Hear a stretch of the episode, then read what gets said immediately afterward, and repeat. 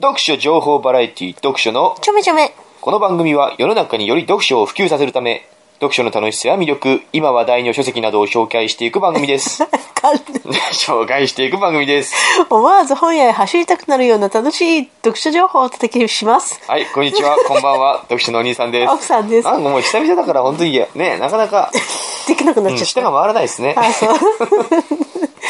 ん、はい。はい。今回はですね、はいもう最後の収録です今年あ、そうですうんね。今年最後のそう2017年。そうですはい。収録配信になりますんで、はいちゃんと気合い入れていきましょう。ね。何ですか？じゃあもう一回。いいです、もう。もう、タッチアッチでやりましょう。はい。はいあの、この前、宣言した通りに、予告した通りに、うん。皆さん待望の文豪の3やりますけれども、はいい、いですか？準備は。細胞だ。待望でしょう、これ。前回、文豪の2が配信されたのは、あの、2017年1月の十何日ですね。まるっと1年。ほとんど1年経ってますね、うんあれからうん。これからまた47人ですからね、50人紹介するって言ってまだ3人目ですから。じゃあ47年。あと47年かかる。これ大河企画ですんで。はい。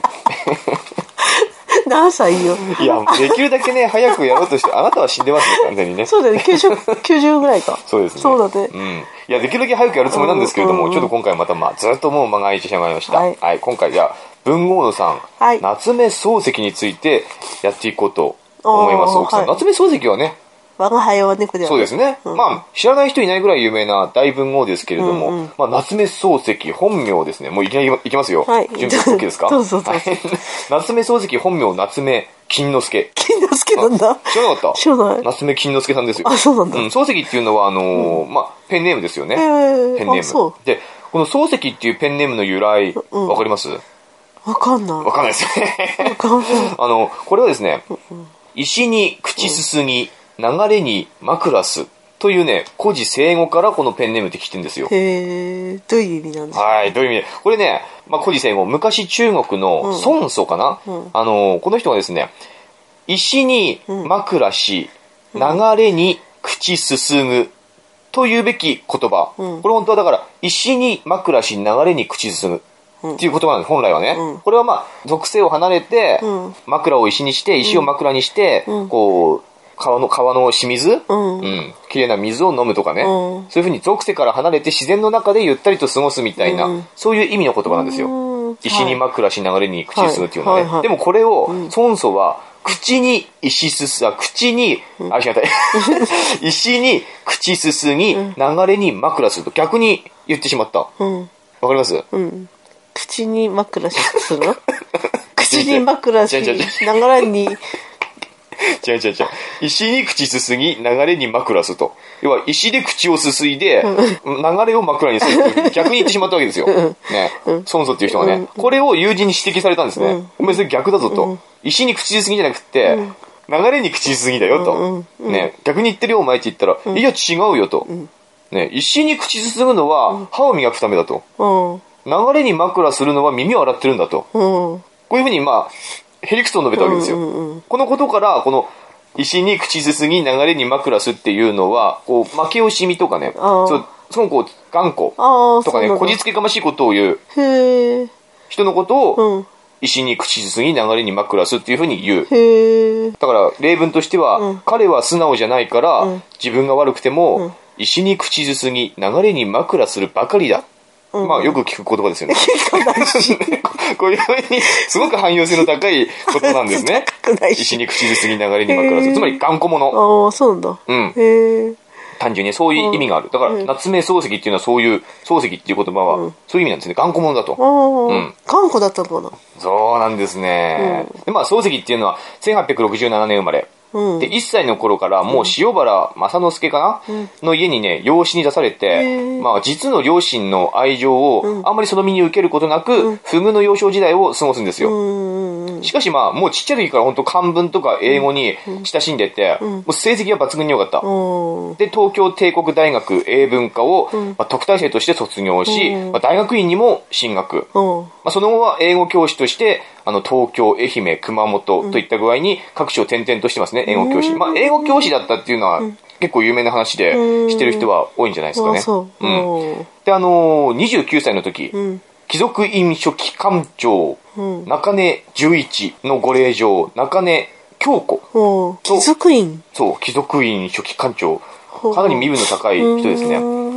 のお嬢様、中根京子とお見合いして、もう2ヶ月後には婚約。で、トントン拍子で結婚してます。うん。でですね、まあ、夏目漱石っていうのは、まあ、近代文学を語る上で絶対にもう外せないような大文豪で、もうその名前なんてもうほとんど一般常識じゃないですか。うんそうだね。まあ、も、もともとあの、千円札のそああ、そうか、そうか。ね、肖像にもなってるぐらいの大人物ですんで、著作物もたくさんあるしね、もうその夏目漱石以降の小説家たちも多大な影響を与えた偉人ですよ。はい。ね、でも今日はですねそんな期待の大文豪たる漱石の作品を読み解きながらこう漱石を語るのではなくって、漱石の妻今言った中根京子さんの視点から夏目漱石を描いた小説があるんですよね。ああ、れじゃない、あれでしょ ?NHK でドラマそうですそうだよね。ね、NHK でもドラマやってました。漱石の妻、うんうん。鳥越みどりさん著。この一冊から漱石の人物像を追いかけていこうと思います。うん文豪第三、夏目漱石は。はい。京子はですね、まあ、19歳の時に、両親の勧めで29歳の夏目金之助と見合いしますよね。で、京子はもう夏目漱石、夏目金之助を最初に見た時から、最初に会った時から、あ、本当この金之助さんって礼儀正しくて、すごくこう理知的で、優しくて、まあ、ほとんどこう一目び、一目惚れみたいな感情を抱いて、夏目金之助漱石をとても気に入るんですよね。で、漱石もね、その、京子さんを見て、すごく天真爛漫で明るいなと思ってね、すごく好印象を抱く漱石もね。だから、二人はほとんど第一印象で、すごく好感を抱きながら、あの、でも、ほとんど第一印象だけで結婚するんですよね。あんまりお互いを深く知らないまま結婚してしまう。付き合ってやっぱり結婚してるからね。相手のことに好意を抱いて結婚してるから、最初はそれなりに楽しく結婚生活っていうのはやってるんだけども、でも徐々にやっぱお互いの知られざる性格みたいなのに気づく始めるもんじゃないですか。やっぱ結婚でも、まあ付き合うことでもそうですけども、長引きは長引くほど、なんかお互いの嫌な部分に気づく当たり前のことですよね。だからだんだん夫婦生活っていうのには不安が生じ始める。うん、まあよくある話ですわ。京子さんって、この夏目漱石の京子さんっていうのは、ここに書かれてますけども、悪妻って呼ばれてるんですよ。この世の中に。へえ。あ、そうなんだ。漱石の妻は悪妻だって言われてるふうに言われてて、この夏目漱石の、漱石の妻っていうこの小説は、漱石の妻がなんで悪妻と呼ばれたのかっていうことについていろいろ書かれてるっていうか、その、その奇跡を追うみたいな感じの小説なのね。で、漱石の妻、この人はね、お嬢さんなわけで、さっき言ったように貴族院初期官長の娘って大金持ちですよ。身分も高い。ね、苦労を知らないんですよ。朝は本当9時とかまで寝てる、9時10時まで寝てるのが朝寝ですね。癖だったらしくって、夜も結構遅くまで起きて自分の好きな娯楽小説なんかを読んでたりとか、うん。まあ、これは結婚してからも結構変わらなかったみたいだね。だからあんまりこう、深く物事も考えない。すごく楽天的で、そして学もやっぱりない。あなたみたいな感じで天真爛漫でこう、あそう家庭的なところがあんまりなくって、ちょっとだらしないみたいなところがあ。なんかあなたみたいな感じ、本あ、当に。そんな。なんですか？それはな、褒めてんのそれ、バカいやいやいやにしてん、バカにしてんじゃないよ。いや、でもなんかね、この京子さんってね、なんか読んでるとあなたみたいな感じなのかなってうんそう思うんだよね。ううんん。ちょっとあの、一つね、今思い出してね、補足したいことがあるんだけれども、ちょっと前に、キャサリンと3人で収録した時かな。その時に、あなたが、卵の空パック？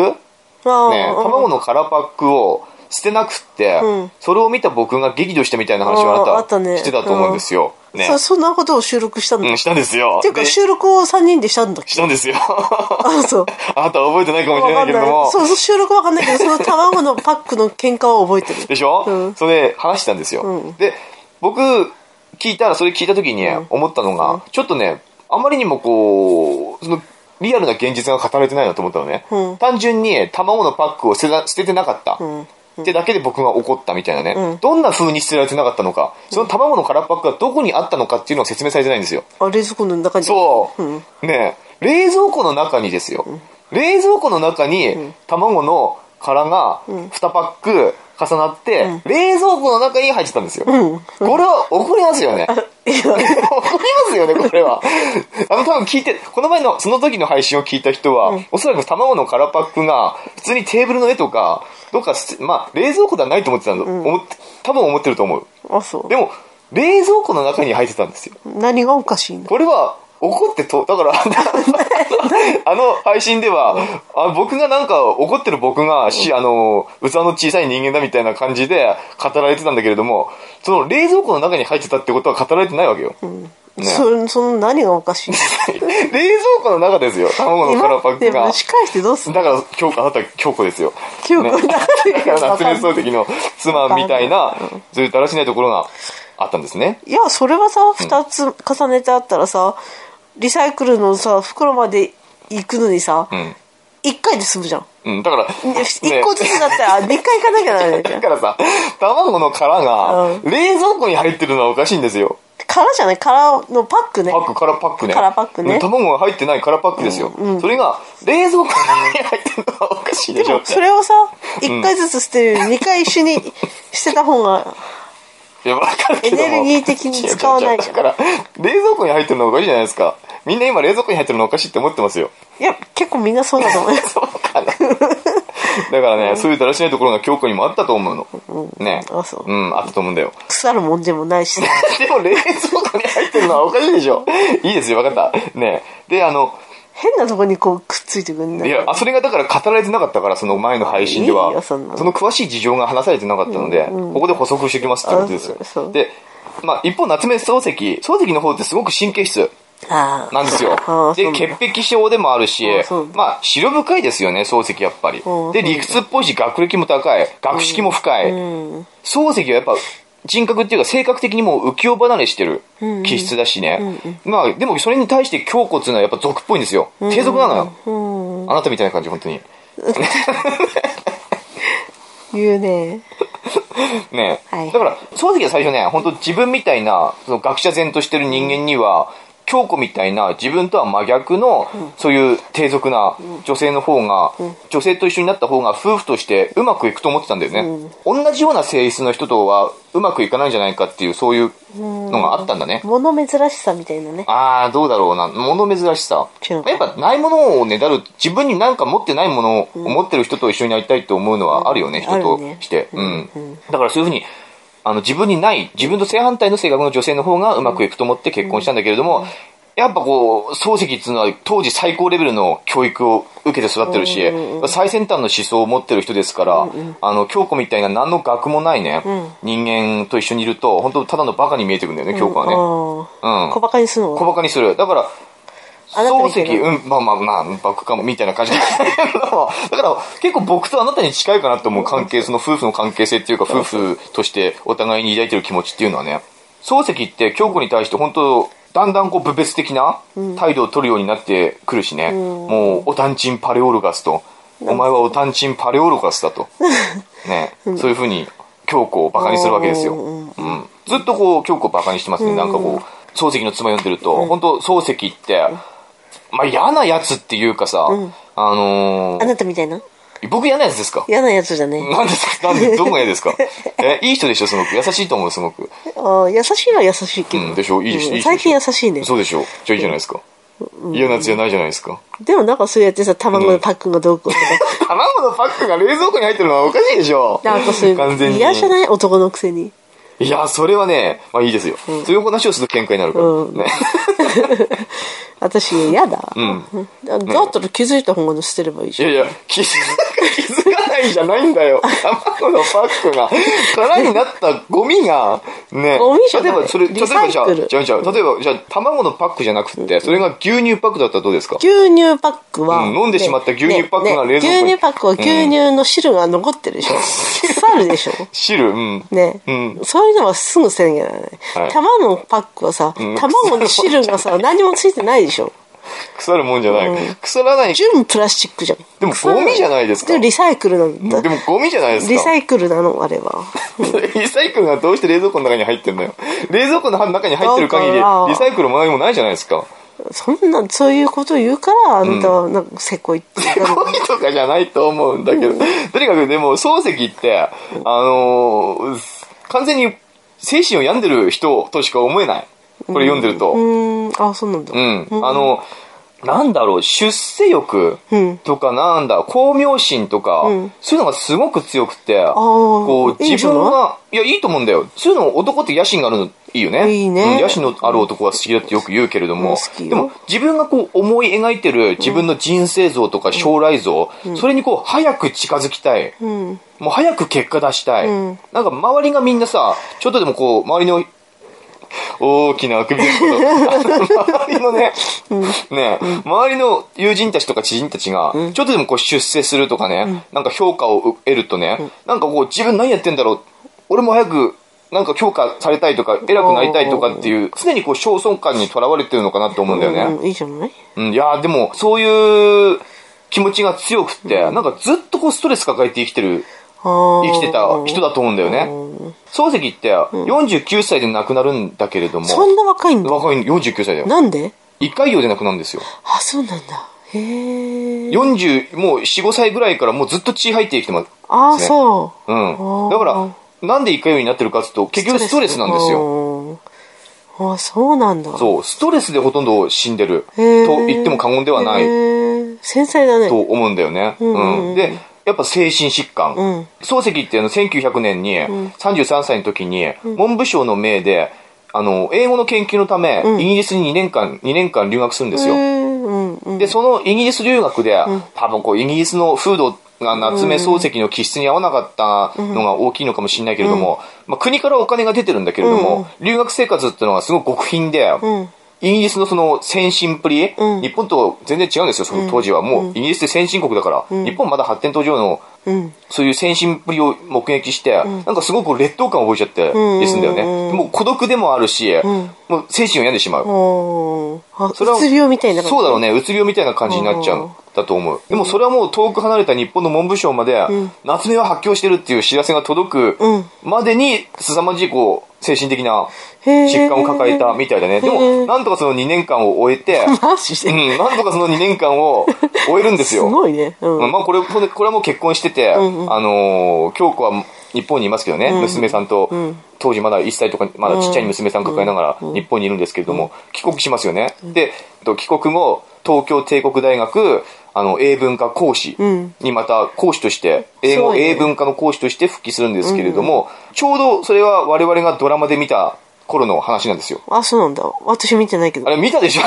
えー、ちらっとね、小野町子はなんか出。ちらっと見たでしょ？それしかわかんない。うん。いや、あの、あそこだけ見ていただけると、漱石がいかに強靭だったかっていうのがわかると思うんですよ、あのドラマ。あ、そうなんだ。え、見たでしょ？うーん、見たけど、覚えてませんか？覚えてないです。え、覚えてないですか？はい、すいません。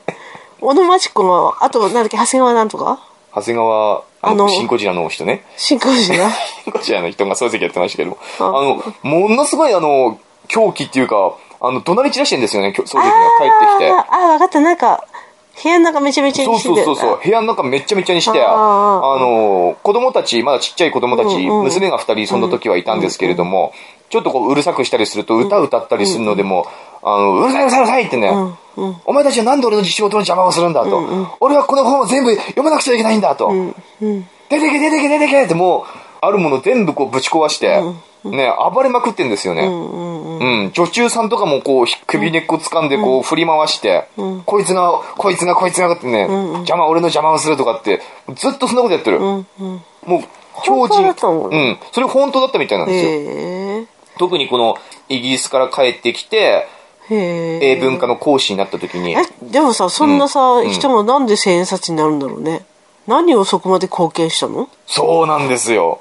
土地狂ってしまってる、気違い漱石になっちゃってるんですよね。その当時、かあの、イギリスから帰ってきて何年かっていうのは大変なもんであって、もう家の中はもう常に戦場状態で、あのー京子さんは一回別居しますね。2ヶ月ぐらいこんな家にはいられないって夏目漱石の家から別居して、あの、実家に帰るんですけれども、まあ、ほどなくしてまた戻って一緒に暮らしたり。もうそんな強靭夏目とずっと暮らすんですけれども、まあそんな折、友人の高浜虚子、高浜虚子って知ってますか、知らない。あ聞いたことないですか？わからないです。ね、聞いたことない。はい。じゃあ、ここはスルーでいいですか？はい。そんな折、高浜虚子の勧めで、はい。病んでる漱石を見かねたのか、夏目漱石さんと、あの、息抜きに小説を書いてみたらどうでしょうか、うんうん。と言われて書いたのが、我が輩は猫であるなんですよ。あ、あああ、そうなんだ。んへえ、デビュー作？デビュー作。へえ。長輩が猫、我が輩は猫である。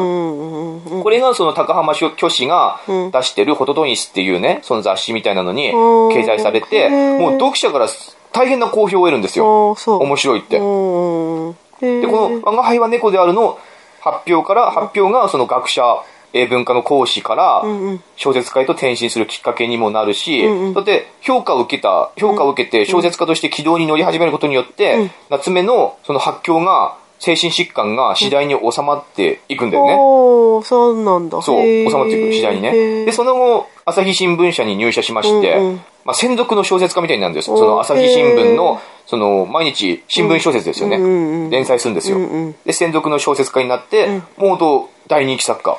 へえ。いっぱいこう、坊ちゃんとかね、うんうん三四郎とかいろいろ代表作ありますけども、うんそういうのどんどんどんどん発表していって大人気作家になる。へーまあ、この辺はまあ、皆さんご存知かもしれないですね。よく有名な話なんで。うーん、そう、うん、そう。あ知らなかったよ。うんちなみにこの同じ頃ですね、うん夏目漱石が朝日新聞社に入社して、ん小説を書いてる同じ頃、うん前回紹介した、誰でしたっけ？誰でしょ前回紹う介した石川啄木。石川啄木はもうやってるけどもそれはもっともっと前にですね。あなたやってないしそもそも。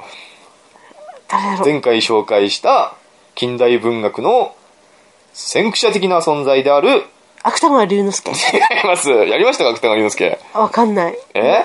違う？双葉。天使名。定指名さんですね。双葉定指名さんもこの頃あの朝日新聞社にいて同じように連載したりしてますね。ううん、だからこの二人は面識があります。同じ時代を生きた二人ですね。へえ、お友達だったのかな？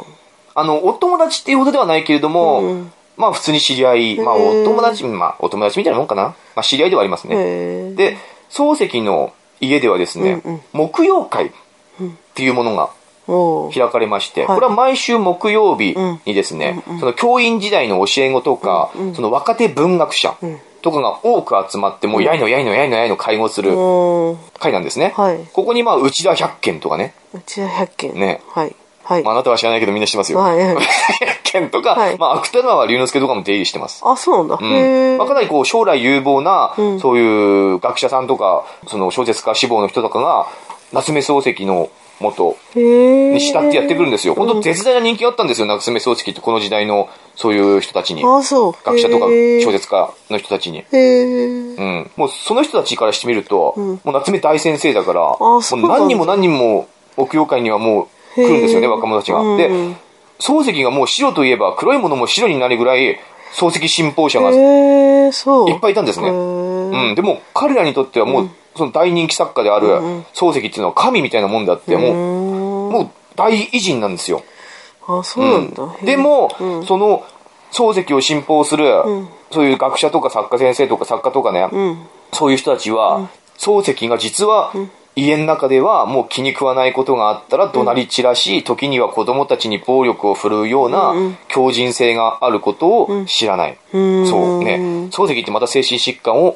またこう再発してるんですあ、ね。そうなんだ。うんうん。あの、門弟たち、要はそういう弟子たちですよね。漱石、木曜会に来るような、漱石を慕ってくるような、門弟たちの前では、そういうことを見せないんですよ。一切そういう姿を見せなかった。ああ、そう。だからもうその弟子たちの前ではすごいこう公説を垂れると。うん。ね、そすごい作品を発表すると。弟子たちは漱石の作品が発表されるたびに、わ、すごい作品だって、さすが漱石先生だと、称賛すると。で、だんだんだんだんそういう弟子たちによって漱石、弟子とかファンとかによって、漱石っていう人物はもう神格化されていくんですよね。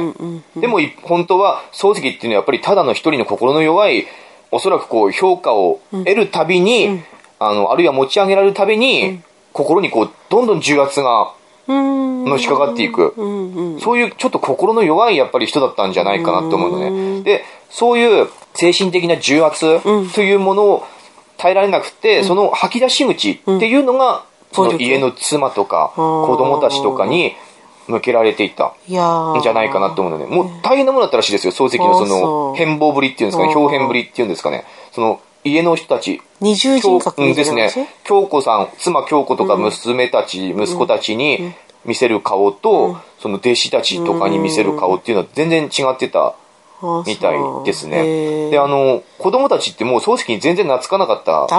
らしいですうん。うん。怖かっただろうね。うん、怖かったらしいよ、本当に。うん。へ多かったらしい。あ、そう。で、漱石の死後、数年後に、漱石の思い出、あ、数年後じゃないね、13回忌かな、?13 回忌とかの時に、漱石の思い出っていうね、著作物が、漱石の奥さんである京子に、の手によって出版されるんですよ。うん。うん。で、それには、それこそその家庭内での漱石の強靭ぶり、暴力とか、その精神疾患とかっていうのが赤裸々に告白されていて、ん。それを読んだ弟子やファンがですね、弟子やファンからもう非難が殺到するんですよ。暴露本か。暴露本ですね。そう。それを出したことによって非難が殺到する。うんうんまあ、死者を冒涜す冒涜するとは何事かと、まあ、偉大なる漱石大先生を愚弄するなっていうふうに。弟子とかファンが怒っちゃうのね。うんうん。まあ、漱石って生前、こう、弟子たちに向かって、やっぱ教皇を本当に長老するようなことを言ってたし、まあ本当、あいつは本当に俺たちの高尚な思想とかそういう文化とかさ、そういうもの全然わかんないから、おたんちんだからと。はあ。うん。そうやってバカにするそういうふうに言ってたから、か。あのー弟子たちなんてさ、本当おそらく漱石が、その、胃を病むじゃないですか。まあ、ストレスだって思う、ストレスで胃を病むんだけれども、それは、その、作品を書く、いい作品を世には出していかなくてはいけないっていう重圧からではなくって、単純にその、強固が悪妻であるからと、その家庭内がうまくいかない。奥さんがうまく回してくれないから、ストレスなんストレスでこう、胃を病んでるんじゃないかとか、多分そういう憶測も飛び交ってたと思うんだよね。なるほどね。あの弟子たちの間ではね。わかんないからね。うん、わかんないから。だから、奥さんが書いた本って今も売ってんのかな？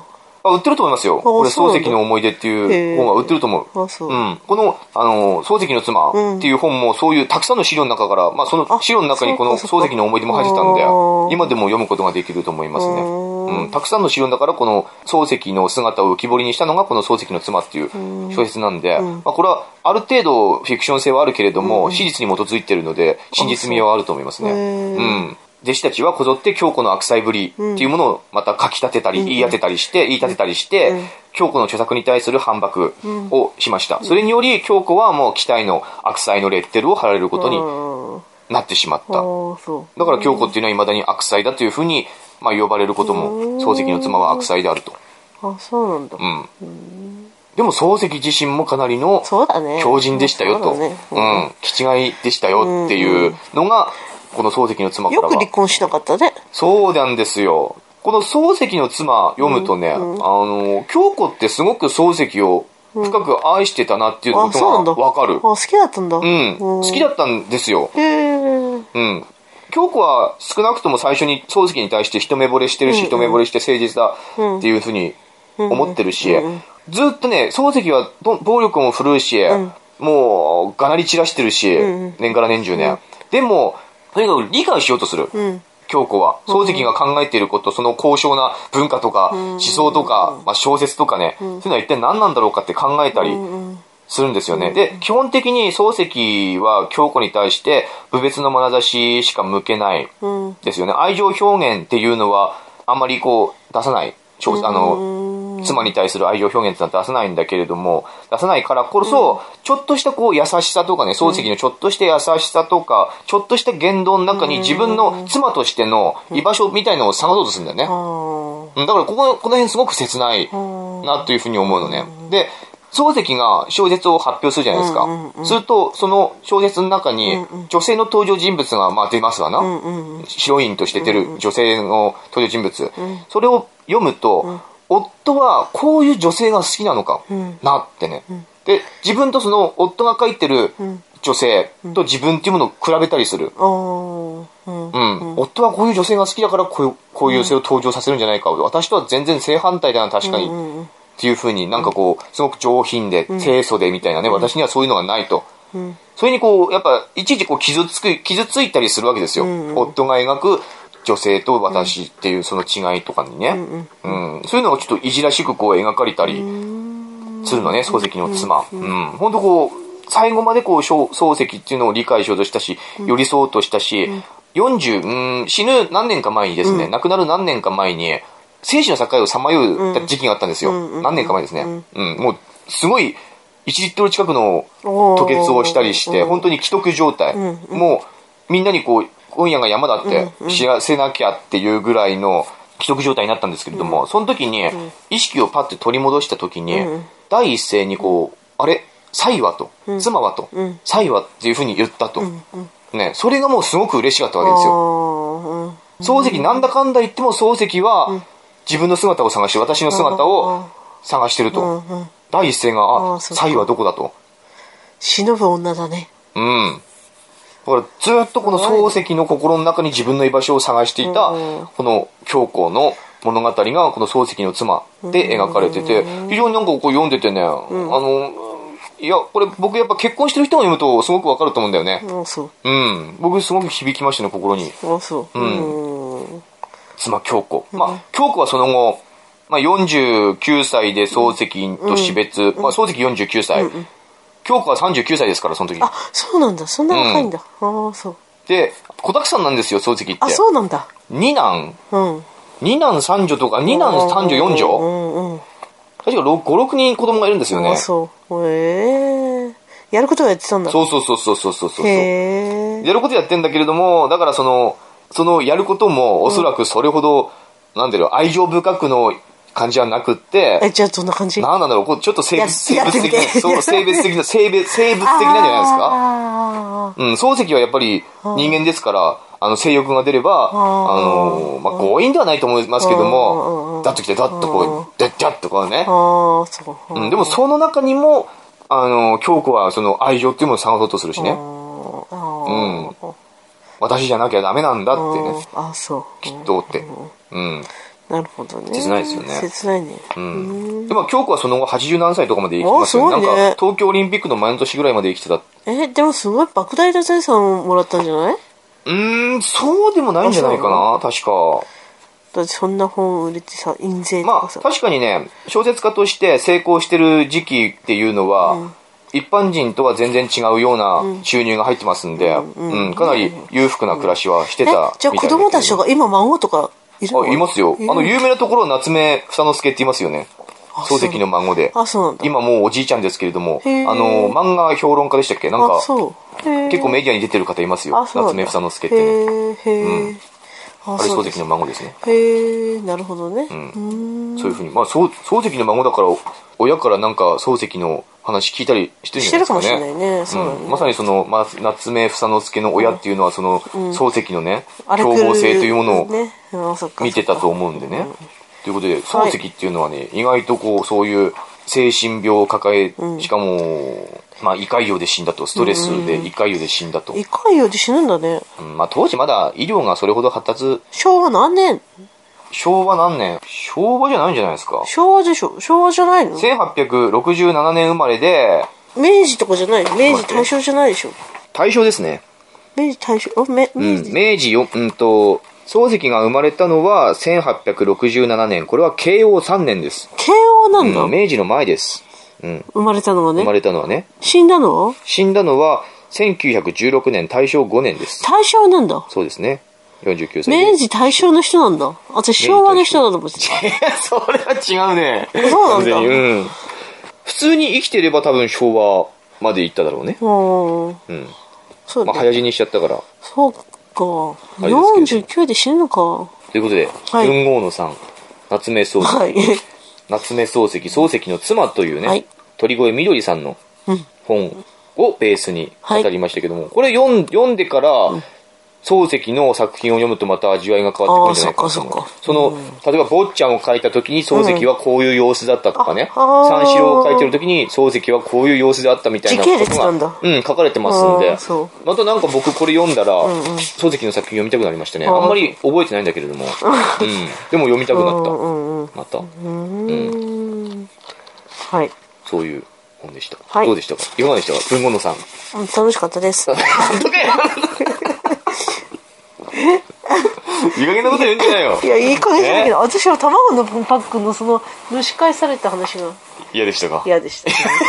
嫌でした。じゃあ嫌でしたかはい結局。はい嫌でした嫌な回になりましたか嫌な回です。そうですか。はい。じゃあ、前半はここで一旦切りあ、はい。